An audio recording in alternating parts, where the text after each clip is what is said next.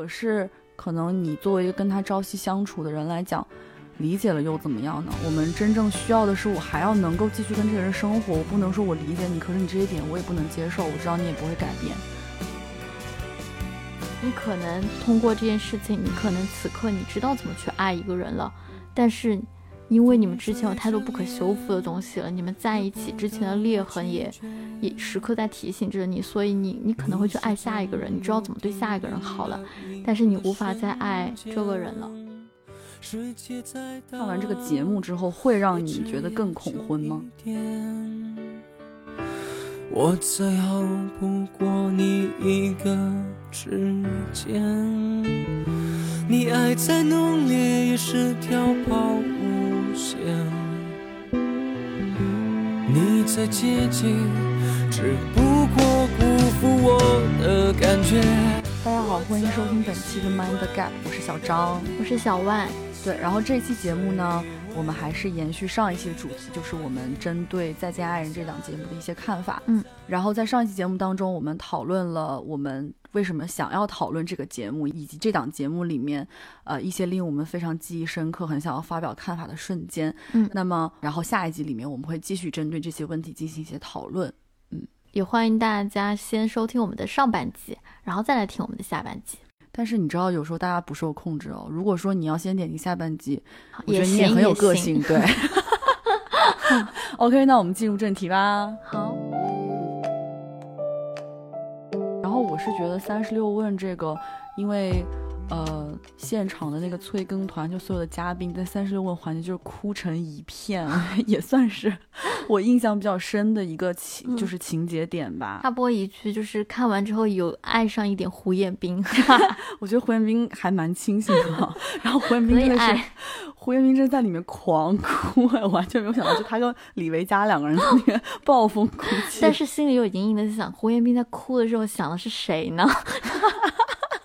是。现在不可提名字的那位吗？我们好八卦，好轻松一下嘛。嗯，就是三十六问里面，我印象还蛮深刻是老王和朱亚琼的对话。嗯，就是其实他们都已经已知嘛，就预感到了他们的结局，就现阶段的结局是分离，他们会选择就是分手。但是他们在对于呃之后，就老王说对他来说最大的感受是，其实是跟他跟朱亚琼的关系没。没有太大关系，嗯，他很多说的都是他跟他儿子之间的一种情哦，对他跟他儿子，我觉得是一方面，我觉得他更多是他觉得自己的收获是个人的成长。其实我觉得有时候对我来说，情感关系就是这样子，情感关，我觉得情感关系对我个人来说蛮重要的一点是，他一直都是一个在我看来可以自省的一个一件事情，就是一个方式吧，然后。老王就是说，他讲又讲到他的原生家庭，他说他的童年过得很不幸，他的童年就是没有任何欢乐的，然后父母的教育方式是压迫式的，他在学校里也受到了欺凌这样子，所以他是一个不知道怎么跟他人相处的一个人。然后目前现阶段，他觉得他在这趟旅行当中学会了社交，他学会了去接受自己，学会了打开自己。所以我觉得某种程度上这挺令我感慨的，就是，嗯，他我感觉就是他成长了。然后另外他想他提过他想要一个儿啊不他有一个儿子嘛，然后儿子很重要这件事情，我觉得另一方面也是因为他自己的童年太不幸了，他某种程度上希望这个儿子能够弥补自己吧。嗯，对，因为我记得他提到过，呃，他说起自己童年不幸，其实是因为当时三十六问里面有一个问题说，如果有可能的话，你最想改变什么嘛？然后他说的是他想改变他的童年，对，然后他才讲了他童年过得很不幸福，然后他也说了，如果有可能的话，当然大家都知道这是一个很幼稚的假设嘛，我觉得老王在那一刻。他是天真的，我觉得很很动人吧。那一刻，就老王说，如果可以改变的话，我要改变我的童年。如果我没有办法改变我童年的话，我希望我能够尽全力的给我儿子一个特别特别快乐的童年。但是也能够明白他那种伤感的点吧，因为显然他的婚姻现在在他自己看来是破碎的了。嗯嗯，所以他觉得，所以前面节目里面不断的就是你会发现，他这个人平时虽然很钢铁直男，但只要提到儿子他就狂哭，他就是那种难以自持的哭。对他可能就是觉得说自己那么努力吧，想要给就是自己残缺的童年，他要给他儿子一个幸福童年，但是好像也没有做到。嗯嗯，对。然后他还有一点就是，我当时蛮深刻。他说，就你前面不是提到，他说就是朱亚琼之前他一直都是一个人，嗯，他只有朱亚琼，嗯，然后朱亚琼说，那我现在走了怎么办？他说，那我就会少很多快乐，但是也没关系。嗯，我觉得，哎，你知道整个节目里面就是三十六问的时候，我觉得老王是就在我看到的部分里面，我觉得老王是最打动我的那一刻。他其实蛮脆弱的。对对对，然后他其实真的有自己的内心世界吧，其实说出来都可以被理解。可是可能你作为一个跟他朝夕相处的人来讲。理解了又怎么样呢？我们真正需要的是，我还要能够继续跟这个人生活。我不能说我理解你，可是你这些点我也不能接受。我知道你也不会改变，我觉得这就是一个很残酷的问题。但是我觉得老王在这部分真的是非常动人的，非常打动我的。对，就是当时他狂哭嘛，然后，嗯，然后当时那个胡彦斌不也说了嘛，就是。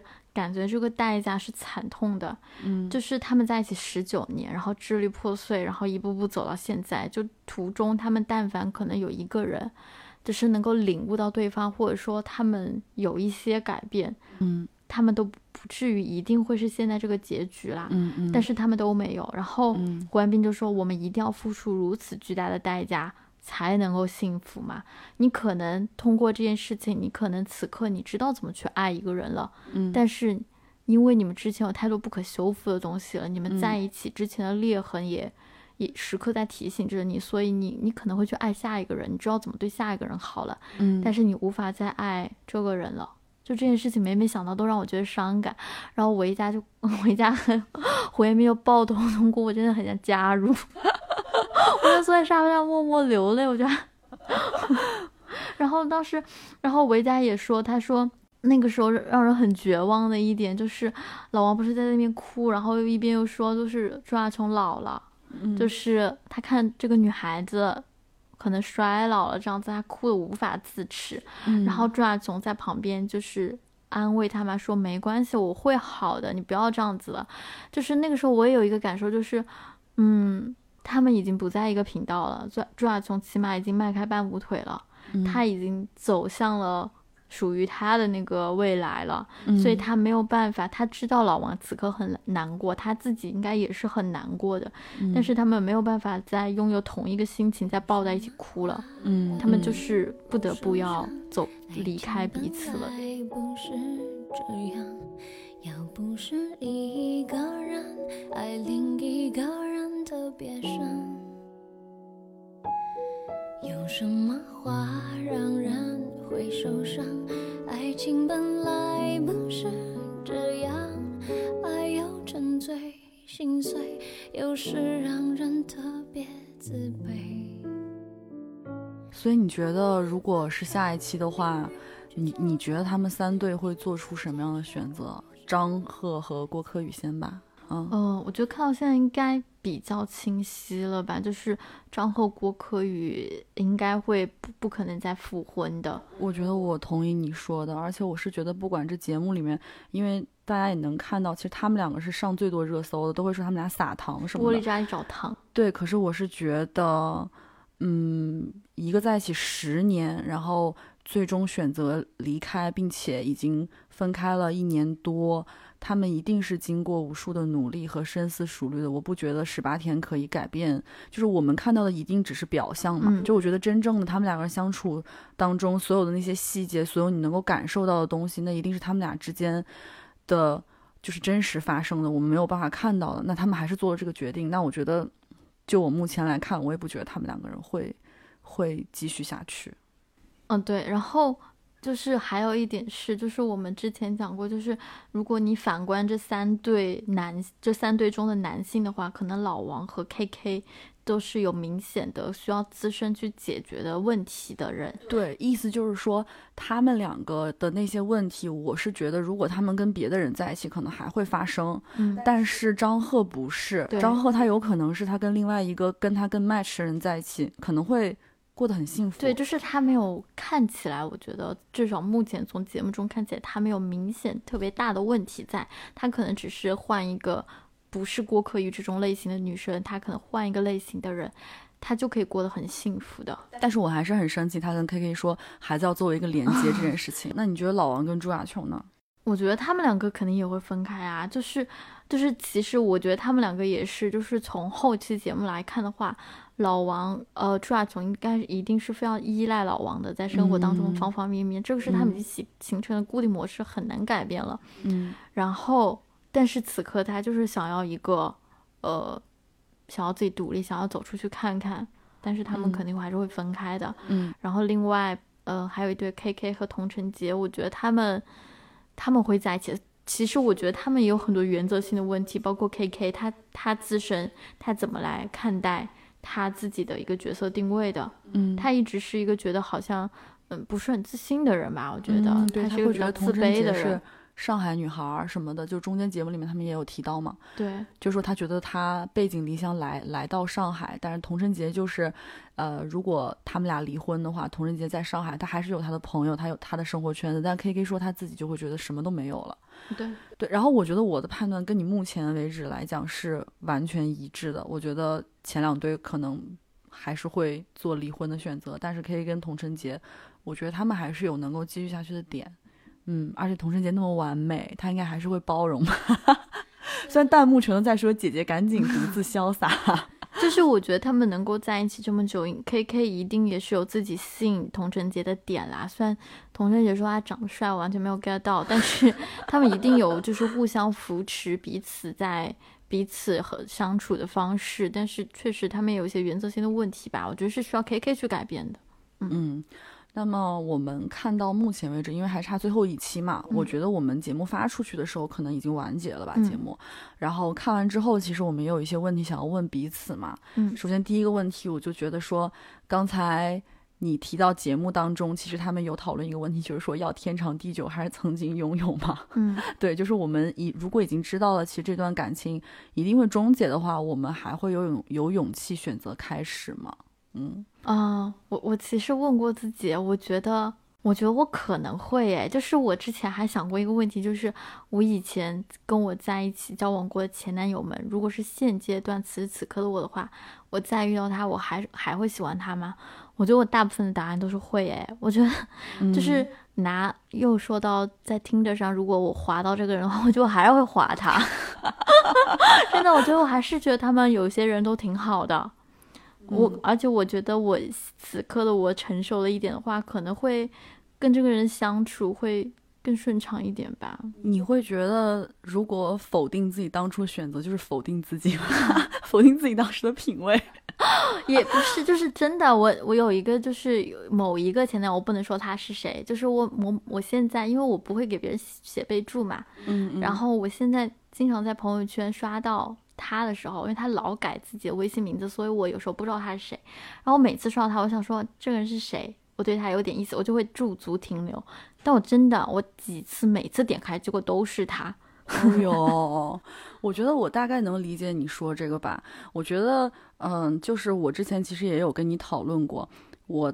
到了现在，我可能会对自己的感情进行一些复盘。这就是说男女的差别。我觉得男生是不会干这件事情的，就女生是会在一起想一想自己原来感情里面的得失，然后怎么样做得更好。我觉得这是女生会做的。天天在做吗？对，然后也没有，我们工作都很忙的，好吧？现在还要录播客，对不对？我们根本没有时间想这个问题。但是反正就是前段时间想的时候，我还是觉得我记忆当中的人，我明显能够感觉到，有的人是可能我当时自己的心心境。就是自己可能会有一些心态上的东西，比如说我在一个陌生环境，我想要抓浮木，可能我才会喜欢这个人，还是我是真的因为这个人特质喜欢这个人。我发现自己在此后下头之后的复盘会无比清晰。有的人真的是你想到你就会觉得他身上有一些闪光点。你会觉得这个点是会让你一次又一次的爱上他，就是你回到那个情景，你还是会爱上他的这样的人。对，但是我觉得我对于这个问题，就是要天长地久还是曾经拥有，就是我觉得我会分情况讨论。现在就是我会觉得说有一些，嗯，感情里面我遇到的真的是有些实质性的伤害，我其实不认同大家所说的，嗯，不好的经历会让你成长。啊，你一定要经历很多困难，你会有收获什么的。我是觉得有的困难是这样子，但有的困难你让我回忆起来，我觉得如果可以选择不经历它，我一定选择我不经历它。嗯嗯，这是现在的我的想法吧。对。那比如说对应照这个问题的话，我想延伸出来问，就是你会接受，假如说天长地久的话，你嗯跟这个人，你会接受这种日积月累出来的情感吗？你觉得这种情感有意义吗？我问你是因为我真实的想问你，因为我是真的不知道哎。嗯，嗯，你的意思是前面的问题都是假的，想问就是我们写好了，然后 不是我在这儿说我们每个问题都是真的讨论的好吗？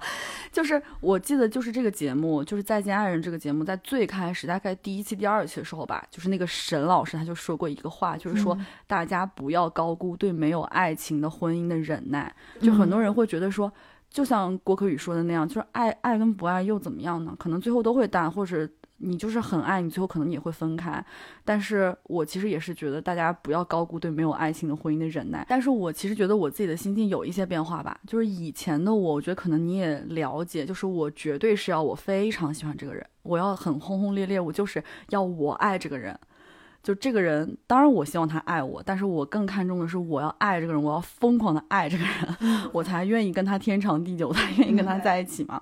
但是我现在反而会觉得，我发现自己在太爱一个人的时候会很失控，我真的会失去自我。我现在很害怕这种感觉。我觉得我现在是可以接受日久生情，就是，但是我也是觉得，本着对自己和他人都负责任的这个想法来说的话，我觉得也一定要有一定的感情基础。我肯定还是不能接受，就这个人他仅仅是他单方面对我很好，但我对他就是就条件契合，但你我觉得不爱。对，但我觉得这个就是郭柯宇跟张赫的一种情况吧。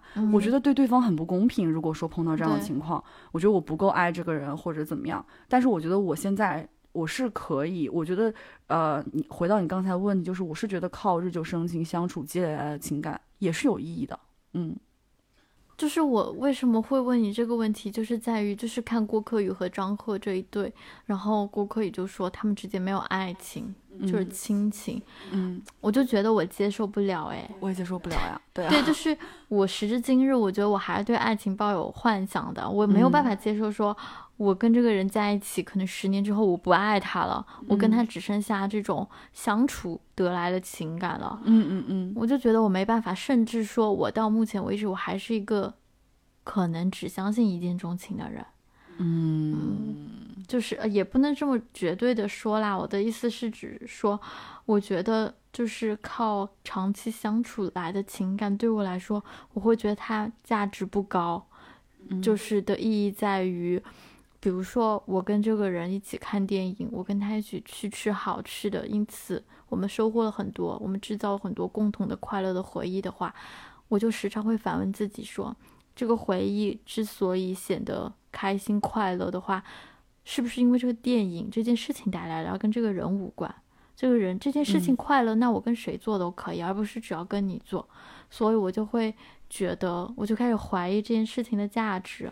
嗯但是我之前其实问过我另外一个朋友嘛，就是我表达同样的困惑之后，他跟我说，他觉得不是这样子的，他觉得你我就是在就像郭可宇一样，他在否定自己爱张赫这件事情。我就是我这么做的话，就是在否定我可能当时的投射的那个人。他说你不是。谁你都允许他在你身边待着，你允许他跟你一起看电影，嗯允许你跟他一起结婚，允许你跟他生孩子的。就是我们要接受自己的内心，我也不知道了，我就嗯。嗯，好茫然啊，聊快开始茫然了。那我觉得就是，我觉得可能回到刚才我最开始那个问题，我们的听感上来讲，我们确实是两个很难搞的人。怎么办？好了，我们继续。就是，那你到现在为止，你还是会喜欢上什么样子的人啊？哎，我觉得这个问题真的是，我知道这个问题其实是个挺老生常谈，包括其实你无论只要你没有结婚吧，就是你可能跟朋友聊天、跟好朋友聊天的时候，总会被问到，那你到底喜欢什么样的人啊？我是一直觉得。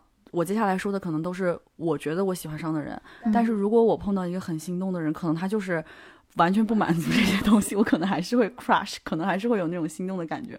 所以我接下来说的只是我觉得我的框框架架里面，呃，或者说这样说吧，就是我总结我以前可能会喜欢上的人的一些共性吧。我觉得首先有一点就是，我喜欢那种特别有生命力的人，就是他特别能带动我。嗯，就是你为什么在笑？我想到了，我想到了谁？你管我笑什么？你要喜欢我，我的个性签名是 cheerleader。我知道，我知道你想到了谁，就是就是比较能带动我的吧。因为我自己其实我看上去是一个特别有意思的，就很多人会觉得我很有意，就是我身边的朋友会有这样的想法。但是其实我可能是一个周末，我就经常在家里面，我没有那么多活动，但是呃。我会喜欢那种，比如说他周末他就会知道，哎，哪里有什么好玩的，我们就一起去玩，就这样一个人吧。然后我还觉得，根据过往的感情，我觉得我接下来 想要喜欢的人是，我会想要找一个精神力量比较宽厚的人，因为我知道我自己其实也是，嗯，情感稍显丰富的人。我我有时候觉得我可能只是需要对方在我嗯发火的时候跟我说一句没关系，就这件事情不是什么大事，不是什么大事儿，我们能一起承担。我仅仅只是需要一个这样的。但是我觉得我碰到过很多那种，可能他会觉得你的情绪对他来讲是一种拖累的吧。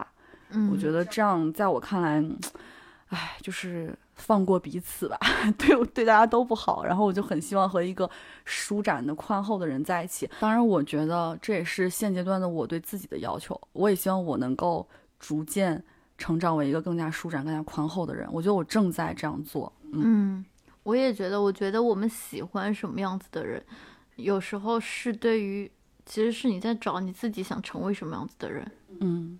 就是你在在做一个投射吧，或者还有人说，你找一个人是你自己选择想要怎么样的家庭，就是你原生家庭可能有这样那样的问题，但是你自己在选择一个结婚对象的时候，你是在选择一个你理想当中的原生家庭的模式。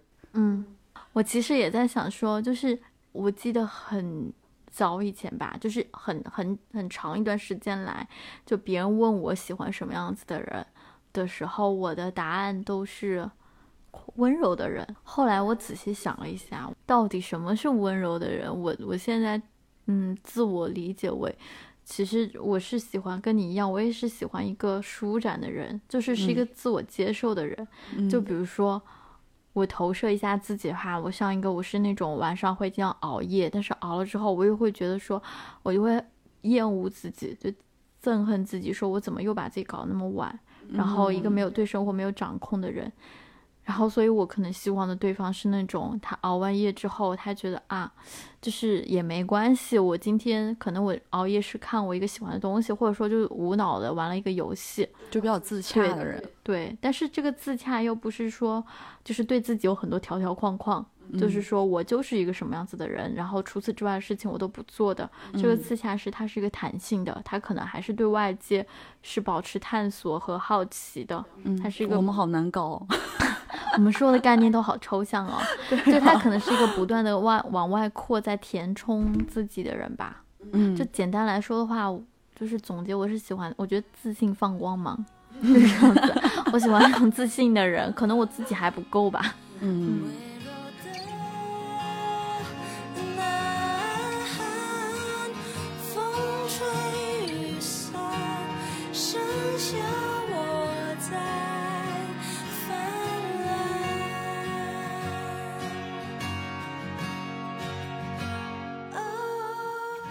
所以说，你觉得大家都说现在年纪越大，就反而越难结婚了，就是你越来越难遇到一个你喜欢的人了。你觉得真的是这样子吗？我觉得，因为这个问题其实我们私下也讨论过嘛，就是我其实觉得年纪更大不是所谓的就是真的会因为年老色衰而没有人爱我们，或者是我们在婚恋市场的价值在 变低。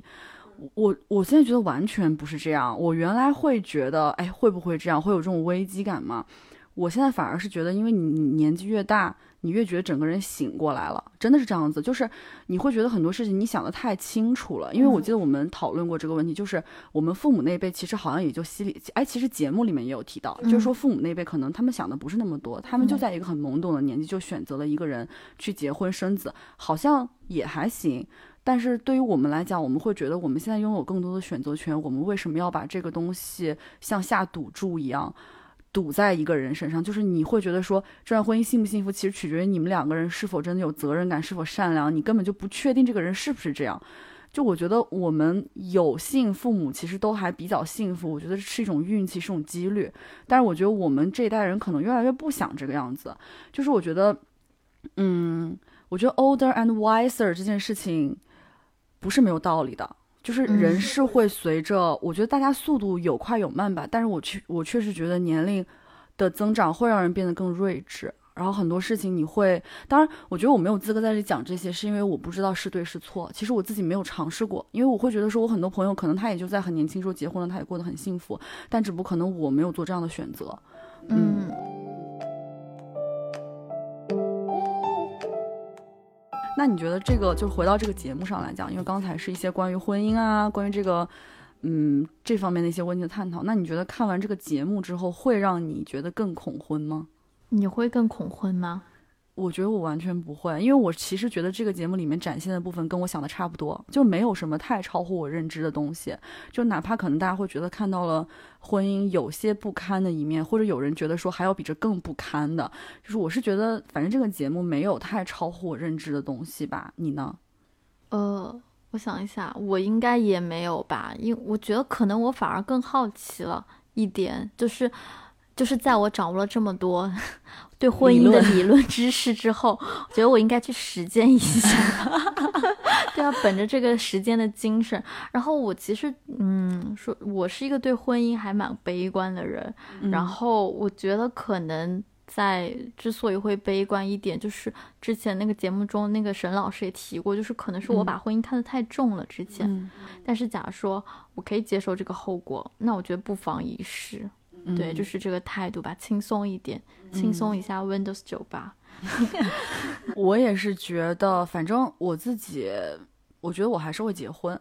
这个是我一直以来确信的一点吧，但是我刚才说的就是，我觉得我必须要更有智慧，就是我不太可能凑合，就是说差不多得了，但是我也不会要求说我一定要找一个，就很多人会说你要求高，其实我也觉得不是这样，就我没有要求我一定要找到一个多么完美的人，但是我其实是想让自己的这种自我觉醒更有意义一点点吧，就是越往后你越会觉得说我之前坚持的一些东西。我都已经到这里了，那我就要再看看还有没有这个可能。我不想说是啊，年龄到了差不多凑合结婚算了，这种我觉得不太不太对得起我自己的一些自我觉醒。对啊，对啊，而且我觉得哦，对，就婚姻来说的话，我觉得它也是一个去丰富我们人生维度的一个东西吧。就是感觉你能从这堂课当中学到好多，就是。那个节目里忘记是谁说的，如果你能经好婚姻的话，你应该能处理好人生的很多事情，嗯，对吧？嗯，然后，呃，就是看完这个综艺之后，我又想到了另外一个，呃，日本的电视剧，是我前段时间还蛮喜欢看的，叫《大豆田》。和他的三个前夫是一个日本的著名编剧板垣育二的作品。他的一个特点就是擅长从稀松平常的日常的琐碎当中，然后去解读他他个人对婚姻、对感情的理解吧。然后我记得他之前有个作品就是《四重奏》里面，然后应该是第一集有个片段，就是一群人坐在一起吃饭，然后其中一道菜就是日式炸鸡，然后有一个。那个炸鸡旁边不是配了蛋黄酱和柠檬吗？然后其中一个人就理所当然的，他看到那个柠檬就要挤上去，然后另外一个人打断他，就说：“等一下，就是你挤之前应该要问一下，说要挤柠檬吗？”嗯，这样子，我觉得感情可能就是这样子吧，就是在这种细小的，可能我们都会忽略当的日常当中，我们学会去沟通，学会去体会，这样，嗯嗯。行吧，我们在节目的最后祝福彼此拥有美好的感情生活。如果呃在感情生活当中遇到困难，也祝福彼此能够永远有力量，然后有一颗宽广的心，能够战胜很多的困难。嗯，那我祝福，呃，虽然你刚刚提到说我们年纪越大越难心动，我还是希望我们能够一天 crush 五十次吧。嗯，我觉得我会的，我们俩还蛮容易喜欢别人的，千万不能让我看别人看到。虽然说。我们的节目是聊天记录，但是也是，嗯，对，我觉得就是真的，我觉得我跟小万在这期节目里面非常真诚的分享了我们一些对感情的看法。然后我自己其实不太确定大家听到之后的反馈会是什么，因为像我在节目最开始说的，有点像是两个好朋友的聊天记录，嗯，所以说希望大家能够对我们今天的言论多些包容。哎，我好害怕，为什么？我不怕，你们随便吧，好吧，嗯。那我们这期节目就是这样了，感谢大家的收听，我们下期节目再见吧，拜拜，拜拜。